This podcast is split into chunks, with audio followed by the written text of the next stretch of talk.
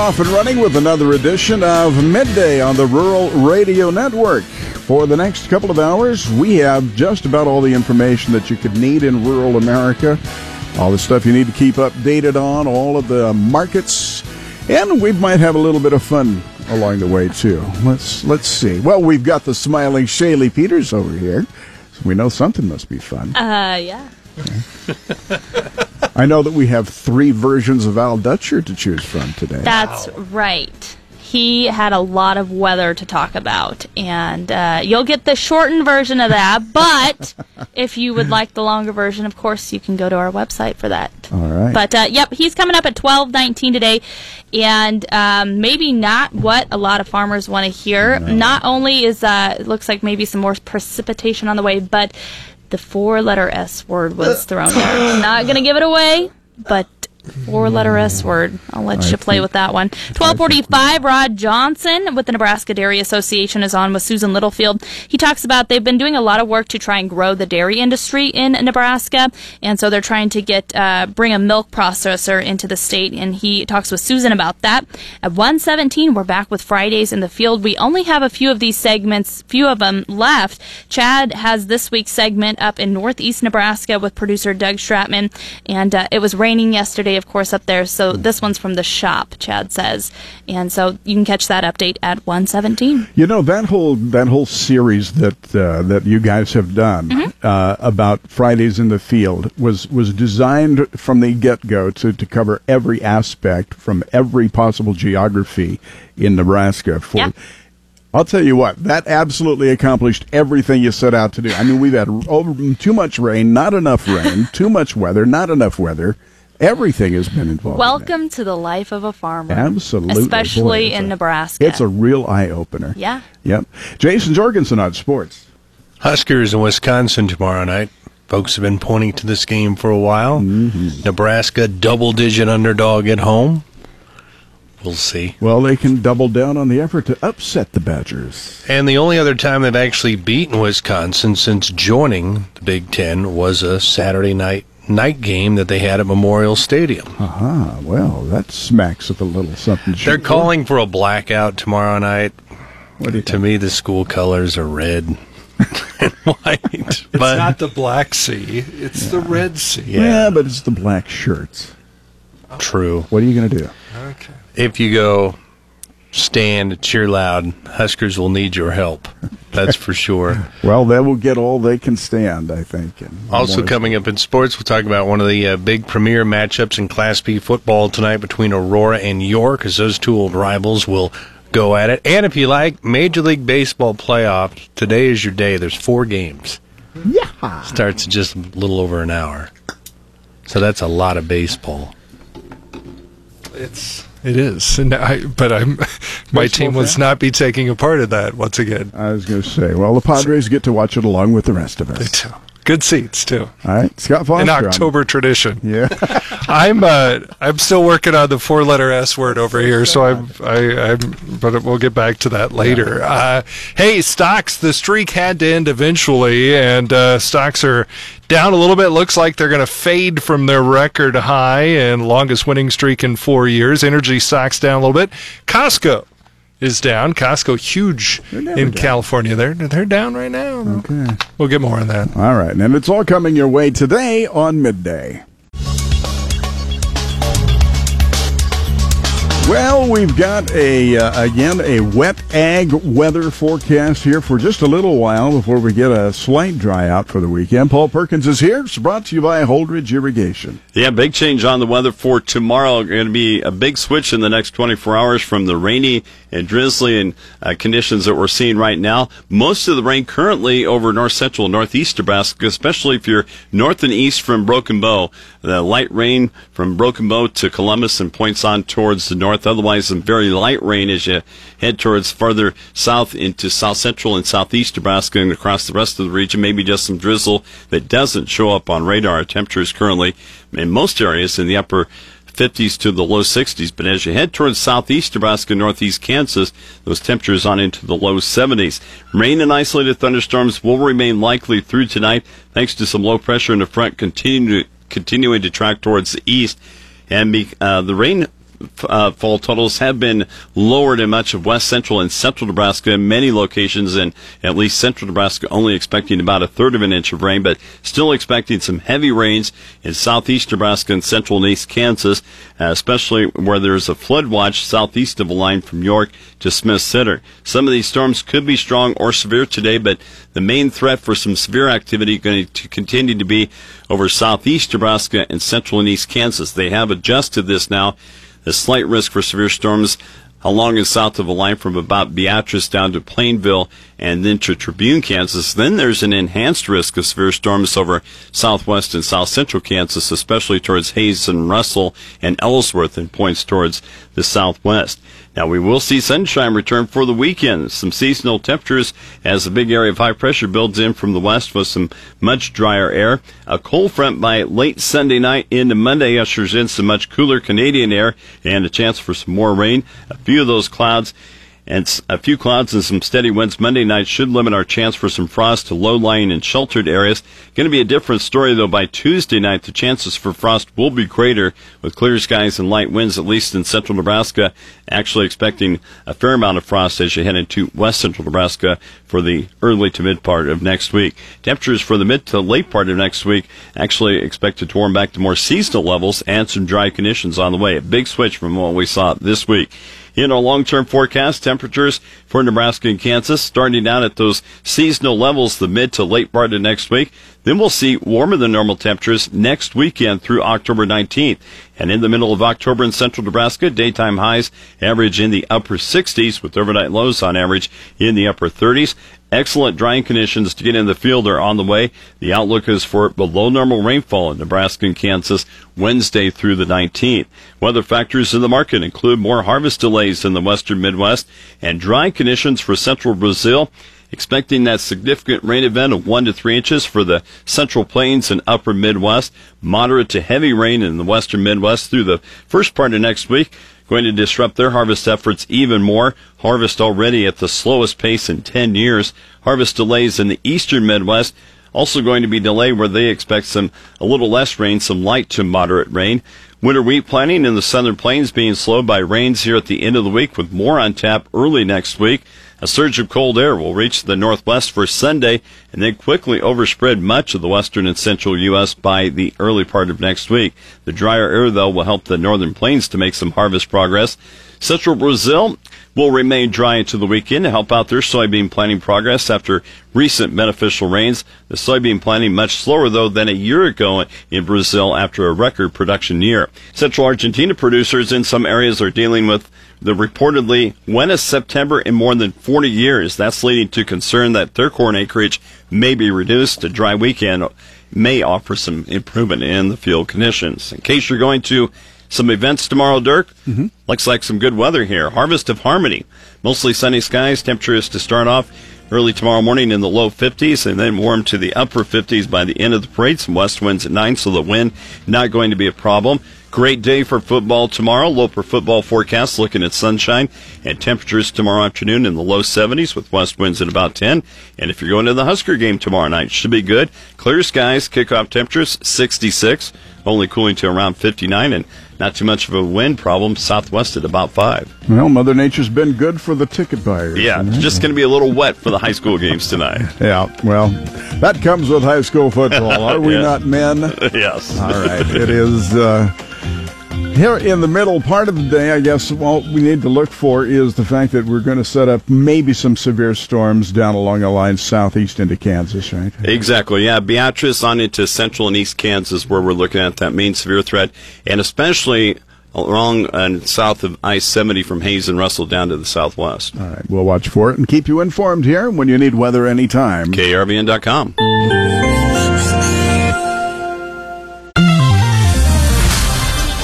numbers may be offering some hope. I'm Shaylee Peters here on the Rural Radio Network as we take a look at ag news. Export numbers for the first 11 months of the 2017 fiscal year are in, and one analyst calls them encouraging.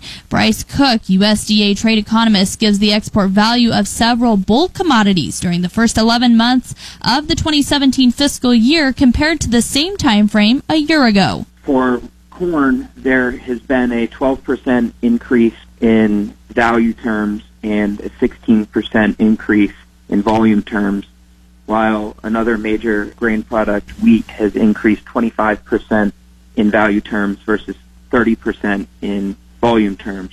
And soy exports have been 17% larger in value terms and 10% larger in volume terms, while cotton exports have been 79% larger than last fiscal year in value terms versus 56% in volume terms. 10% more than the same time frame a year ago. And Friday means we're back in the field this week with Fridays in the field, and we head up to northeast Nebraska as Chad Boyer visits with his grower, Doug Stratman, who talks about the rain delays. The shop doors are closed, and we're ready coming up on two weeks behind last year where we started our earlage, and it's gonna we're gonna get another two inches of rain here over the weekend here, so it's just gonna back stuff up. And if you you want to do some chopping, the chopper and the combine will get through the cornfield, but you know, to get a truck through there, it's we're going to need some drying time. From the about the third and fourth week of September, we got it about two inches or a little better, and then we're supposed to get about another two inches here the first week of October here. So it's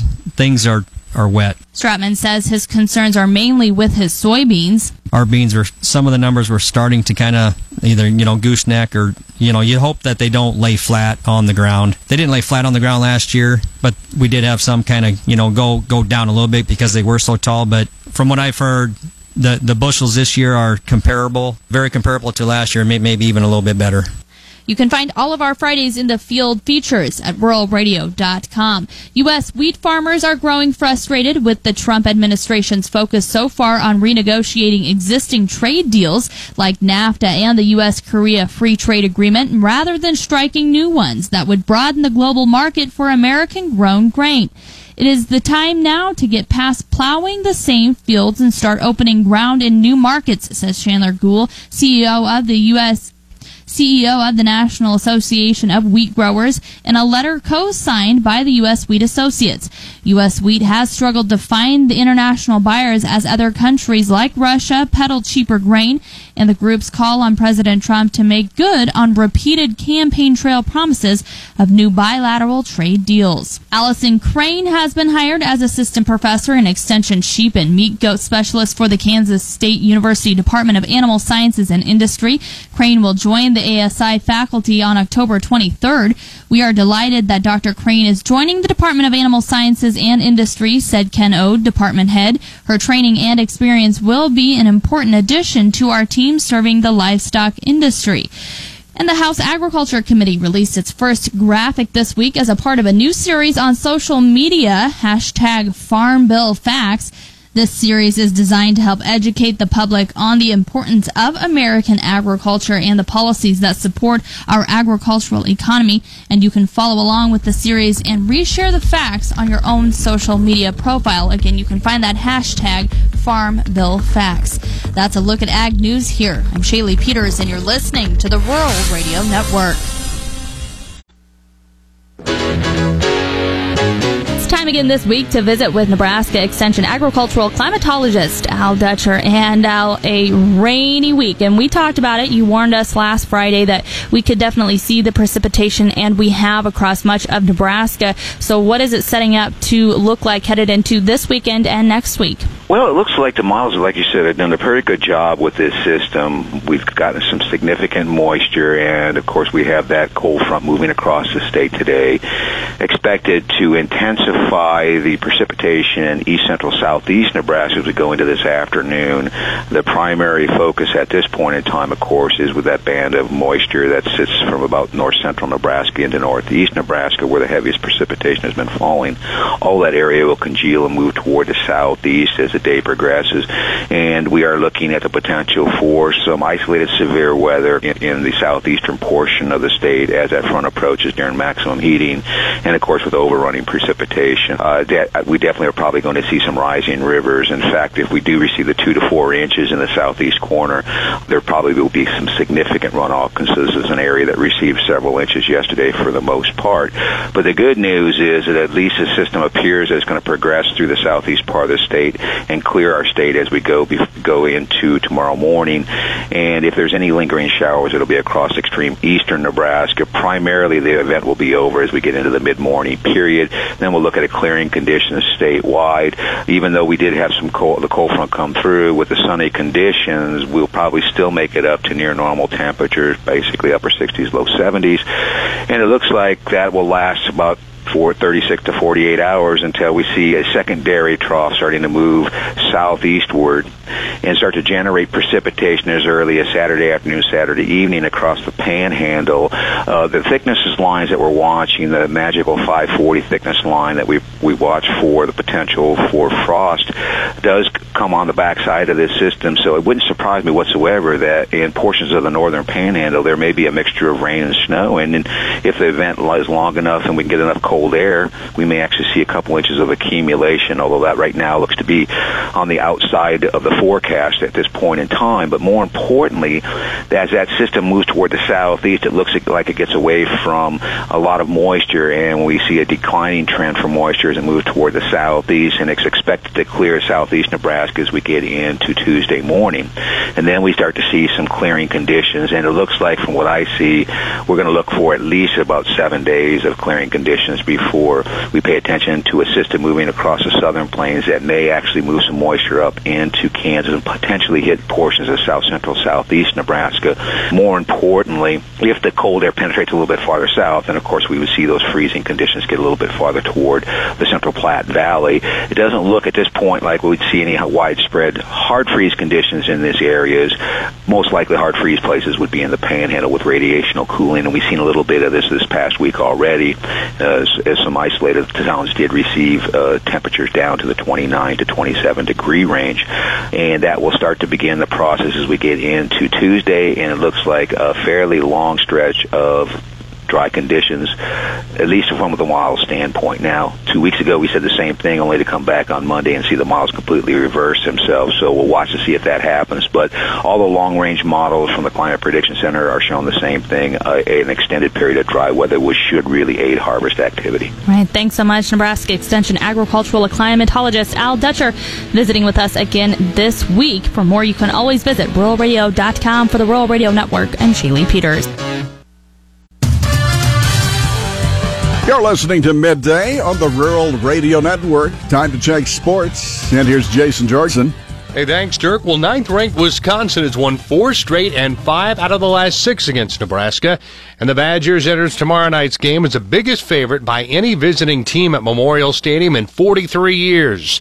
Despite all of that being said, head coach Paul Chryst expects a real battle tomorrow night with the Big Red. I think every time you know go on the road, there, there's certainly challenges, and history doesn't matter to the players. It, it's you know where you go down, and, and the thing that matters most is the the type of team that you're playing and the the atmosphere you're playing in. And we certainly know it's going to be a, a great atmosphere. It's a, certainly a historic stadium, and and uh, you know a team that's playing well right now. And sole possession of first place in the Big Ten West is at stake, and the Huskers are entering a critical stretch with back-to-back home games against Wisconsin and 10th-ranked Ohio State, and a trip to much improved Purdue in a couple of weeks. Kickoff tomorrow night in Lincoln is set for seven. Kansas is hardly the first team that comes to mind when you ponder high flying Big 12 offenses. But even the lowly Jayhawks are piling up big numbers this season. Did you know four of the top nine schools in total offense in the Football Bowl subdivision reside in the Big 12, led by Oklahoma, West Virginia, and Oklahoma State atop the chart. Five of the top 12 schools in points per game are in the Big 12, where the Mountaineers are second only to Oregon. Kris Bryant, Anthony Rizzo, and the World Series champion Chicago Cubs begin the NL playoffs when Kyle Hendricks faces Stephen Strasburg Nationals Park. Now, it remains to be seen how healthy Washington star slugger Bryce Harper is Of course, he returned slowly from a knee injury, and there's no definite word when Max Scherzer will pitch after hurting his hamstring last weekend. And the other matchup tonight in the NL, Clayton Kershaw is a three-time Cy Young Award winner and a five-time ERA champ, but the lone blemish on his resume has been his postseason mark where he's just 4 and 7 with a 4.55 ERA in 18 games. The American League games will be played early today. Houston, who leads their series 1 0 over Boston, that one starts at 105 Central Time. That will be followed by New York at Cleveland. One of the top matchups in high school football this week has Aurora battling York. The Huskies have won two straight, but face a red hot York squad that's won five in a row. Aurora, however, has beaten the Dukes three straight times, including last year in the first round of the playoffs. Husky head coach Kyle Peterson says this week's game could be their toughest of the year. Physicality that they bring to the line of scrimmage, their style of football, um, the matchups are going to be pretty difficult for us at the line of scrimmage. They bring an awful lot of big kids and their really physical play and, and their style of play you know, obviously is going to make it challenging for us. Kickoff of that game tonight in Aurora is set for 7. You can listen in the York area on our sister station, Cool Radio, or listen online. That's a look at sports. Stay tuned. More midday is just ahead. You are listening to the Rural Radio Network.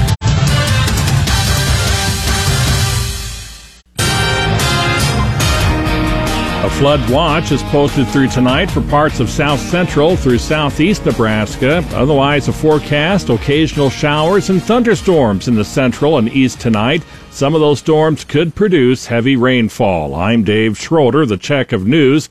Recently, during volleyball games, some students from opposing schools used a so-called Americana theme celebration to send racially charged statements and symbols towards Lexington school students. Lexington's diverse student population, with over 40 countries represented, makes it a target for that kind of backward activity. It got the attention of Nebraska School Activities Association Executive Director Jim Tenopir. Well, obviously, there are a lot of things that are done at ball games, at high school ball games, that many in the cheer section consider cute and um, a means of, if you will, building school spirit and whatnot. But when one is discriminatory and derogatory toward a student or a group of students, then I believe that crosses the line. And some of the things that were reported to us certainly, uh, from a racial perspective, I believe crossed the line. Um, as I indicated this morning in our board meeting, you know, regardless what your political bent is, it's pretty difficult when you've got the president who uh, has been very open about uh, building a wall and a lot of those sorts of issues. And uh, quite frankly, I don't see that as having a place in education or, for that matter, in high school activities. I guess we're at the point where we feel like it's time that if that's happening, it needs to stop and needs to stop now. Kansas officials are considering options if Congress doesn't reauthorize a program that helps provide health insurance for nearly 80,000 children in the state. The Children's Health Insurance Program provides insurance for children in low and moderate income working families. Congress didn't reauthorize funding before the end of the September deadline. A small Kansas town's effort to replace its lone grocery store is getting a big boost from the federal government. A $780,000 community economic development grant will pay about a quarter of the cost of bringing a new grocery store, pharmacy, and gas station to St. John, a town of about 1,300 people. The Stafford County Economic Development Agency decided to build the grocery, which will include fuel pumps and a pharmacy, after St. John lost its only grocery store last year. Breaking stories, weather, and traffic when you follow us on Facebook and Twitter. In the News Center, I'm Dave Schroeder. Finding ways to increase agriculture in the state of Nebraska. Good afternoon. I'm Susan Littlefield on the Rural Radio Network. Rod Johnson is a senior industry relations manager with Midwest Dairy. They're spending this week at World Dairy Expo to talk more about the need for processors in the state and it's a great way to reach out, he said, to the industry. The uh, members of our coalition include not only the Nebraska State Dairy Association, but AFAN, the Department of Agriculture, Nebraska's Department of Economic Development, University of Nebraska Extension, and then uh, also NPPD's Economic Development. And everybody that is involved has a a stake in the dairy industry and, and economic development within the state. So we are up here at this, this time at the World Dairy Expo uh, looking for processing. We need uh, additional processors in the state of Nebraska to, in order to uh, allow our existing dairy farmers to grow as well as the opportunity to grow the entire industry. And so we have put together a campaign, campaign that we're calling uh, First Mover Advantage. Uh, we have identified several what we call shovel-ready sites across the state, communities that are very willing to get involved with uh, dairy processing and encourage dairy growth in their areas. but we're bringing this message out to uh, the dairy industry. Well, I know that you guys have continued to work. You, you've gone out to California to talk to dairy producers. You're at World Dairy Expo and, and kind of explaining to them as well the good things of what Nebraska has to offer agricultural wise and, and state wise to entice them maybe a little bit more to come? Absolutely. We're not only a good place for uh, raising livestock and dairy specifically with our uh, abundant supply of grains, uh, good water supply, and uh, our environment uh, politically is very uh, conducive to it at this time. We're getting a lot of support from our regulatory people, and we're getting a lot of community support in uh, various areas across the state. The other side of it for processors, we're very centrally located. You know, they can move a finished product to almost any place in the United States within two days with our transportation system. So uh, we're, we feel like we have an awful lot of advantages. We just need to keep getting the word out there. Well, Rod, having that processor in the state is kind of the key to allowing the dairy industry here in Nebraska to continue to grow. That is the the main key, exactly.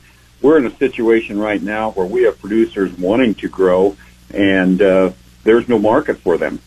Uh, we've all heard about uh, the I-29 corridor and the growth that's been happening in that area over the years. But the reality is, about three years ago, the pipeline got full. Uh, there's an, more milk than there was uh, processing capacity. So uh, that that is when we shifted our uh, focus to the processing side. But I keep telling the people we're working with that we're in a marathon. It's not a sprint. These people take a long time to make decisions, and so um, we just have to keep uh, putting our best face out there and uh, keep working on it. So, what is the ideal processor size, capacity that you guys would like to see initially make that investment in Nebraska? Right now, we feel like there is about 2 million pounds of milk per day that is leaving the state. Yes, there is a market for it someplace, but uh, we'd like to see it stay here in Nebraska to uh, add economic uh, impact in the communities here instead of moving it someplace else for a value added opportunity. So, uh, two to three million pounds is uh, the ideal that we're looking for as a starting point. And then uh, once we have that, we know we can grow the the uh, production side of it. So uh, that's like I say, that's just a starting point, and then uh, who knows what the future could be once we get the ball rolling. Are there other entities, Rob, that are helping you here in this marathon to, to get a processor here, or is it just the dairy industry at this point? Oh, as I mentioned earlier, our uh, Grow Nebraska Dairy team is uh, contains a lot of stakeholders. Not only uh, AFAN, which is very strongly committed to us, but uh, Department of Agriculture, uh, State of Nebraska through Economic Development, uh, NPPD's Economic uh, Development people, but also uh, we've got uh, a couple of different communities that are up here with us in Madison this year uh, to uh, check out the uh, opportunities. They're looking for uh, economic development, uh, not only a processor, but uh, the dairy industry is a large uh, consumer of a lot of other uh, products and uh, services, and so uh, even the economic development people that uh, we have with us up here are uh, running around looking at other uh, opportunities to entice someone to come to Nebraska. Well, we just appreciate the uh, support that we're getting from uh, you in the uh, media area. The uh, other commodities have been very strong supporters for us through, uh, uh, just specifically through the uh, Nebraska Corn Board. Uh, we consume an, an awful lot of corn in our industry. Johnson said that they will continue to work to bring more dairy to the state. You're listening to the Rural Radio Network. Now let's get a review of the livestock futures trade from Joe Teal at Great Plains Commodities. Joe? Yes, what a week this turned out to be. Interesting. We're going to trade. We're going to uh, have cattle, feeders, and hogs all close higher for the week. However, uh, there are some uh, interesting changes uh, that took place uh, today too, and that particularly over in the hogs uh, sold off pretty good today. Cash for the first time uh, this week, uh, uh, quite a bit softer, and the cutouts were lower at noon. So that put some pressure on. We had some triple-digit losses uh, on the hogs. Couple of things there uh, with the uh, premiums that the hogs are carrying to the index. Uh, that uh, really put them in a vulnerable situation with lower cash. So uh, pretty good weakness uh, showing up in the hogs. Just the opposite in the cattle. The cattle uh, pretty firm all day long, uh, uh, open mixed really, and then uh, uh, as momentum uh, gathered as the day went by, cutouts at noon were slightly higher. Uh, haven't heard of any trade so far. Uh, expectations are, though, that uh, Packers need to come out and buy cattle, and uh, that uh, was the uh, impetus behind the uh, rally. The uh, uh, futures market uh, showed solid gains throughout the day, though, and uh, finishing higher for the week and uh, uh, higher in the feeders, as I mentioned. So, uh, pretty good finish for the week in the cattle. Thanks, Joe. Joe Teal, Great Plains Commodities. Total cattle slaughter through Saturday this week estimated at 632,000, 16,000 less than a week ago. Hog slaughter at 2,524,000, 3,000 less than a week ago. Chad Moyer with you here on the Rural Radio Network, and it's time for our Fridays in the Field segment uh, here in Northeast Nebraska. Visiting with Doug Strotman once again from West Point. Doug, the last few times we've done this, we were lucky enough to be in a field, and today that is not the case. Standing inside your shop here at the Farm Place north of West Point, the weather has not been conducive for early harvest, has it? No, um, the shop doors are closed, and we're ready coming up on two weeks behind last year where we started our earlage, and it's gonna we're gonna get another two inches of rain here over the weekend here, so it's just gonna back stuff up. And if you you want to do some chopping, the chopper and the combine will get through the cornfield, but you know to get a truck through there, it's we're gonna need some drying time. Well, talk a little bit about the rain. These last couple of weeks have accumulated some inches of rain here in northeast Nebraska, haven't they? Yeah, from the about the third and fourth week of September, we got it about two inches or a little better, and then we're supposed to get about another two inches here the first week of October here. So it's things are are wet. So with this much rain this late in the season, are, are you worried about, you know, either diseases in the field or, or standability or anything like that, Doug? Maybe a little bit on the soybeans because it seems like our beans were some of the numbers were starting to kind of either you know gooseneck or you know you hope that they don't lay flat on the ground. They didn't lay flat on the ground last year, but we did have some kind of you know go go down a little bit because they were so tall. But from what I've heard. The, the bushels this year are comparable, very comparable to last year, maybe even a little bit better. You know, it could be a whole lot worse. I mean, the corn and the soybeans could theoretically be ready now, but just the way the season went, kind of thankful that they're not, right? Yeah, um, our crops are probably greener than most people's, which, which I'm kind of thankful right now as far as even the, the beans because, you know, you get them beans dry and then they get some rain and then they dry and they get some rain and uh, that can create some of the beans popping out of the pods. So hopefully our with our beans being a little greener, we don't run into that problem. Have you taken a cutting of alfalfa since we last talked, or what, what's the latest on the alfalfa fields? Yeah, our fourth cutting was probably half of what the first, second, third was, but we cut it about three weeks after the third cutting, and right now we got probably about close to a foot regrowth. So we will not take another cutting. Uh, we'd rather let the foot that's out there, in case we don't get very much snow and it does get cold, that it doesn't freeze off, and so we so we get a good stand next year. From here on out, if you had ideal conditions and cooperation from Mother Nature, how do you see harvest playing out here at your operation in northeast Nebraska? Well, we'd like to do our earlage and get that done because we can do that wetter. We do about three or four hundred acres of earlage and three or four hundred acres of wet corn. The company that comes and does our earlage has about four or five days of chopping left. I'm hoping towards the end of next week we can kind of get going, and then we'll probably end up doing our wet corn, and then we'll roll into the soybeans. And some years there's a lot of people that are done with their soybeans when we get started, uh, which ain't the greatest scenario, but that's how it works for us. Yeah. It's going to be interesting when that soybean harvest gets started here in northeast Nebraska. How fast are those processor bins going to fill up, huh? Yeah, um, like I said, they're, they're probably right here in our area. I think our corn and beans, the the bushels are going to be very comparable or even better than last year. And you hate to work cattle in the rain, but that's kind of what happened for you here this week. Uh, able to get a couple of loads in and processed. Uh, how do the cattle look? Good. Um, the the market's been kind of creeping up here, and so we have some empty pens. So we would like to fill them here while we have a little idle time and not in the field. So hopefully hopefully that all works out. All right. Well, thanks for being with us here this year. It's been great to follow you along here in Northeast Nebraska. Thanks again, Doug. Appreciate it. Thank you. Again, we've been visiting with Doug Strotman. He's from West Point, Nebraska, and uh, he's been our Fridays in the Field uh, segment here today and uh, giving us an update on how things look here uh, in the weeks ahead for his operation. Here on the Rural Radio Network, Chad Moyer reporting.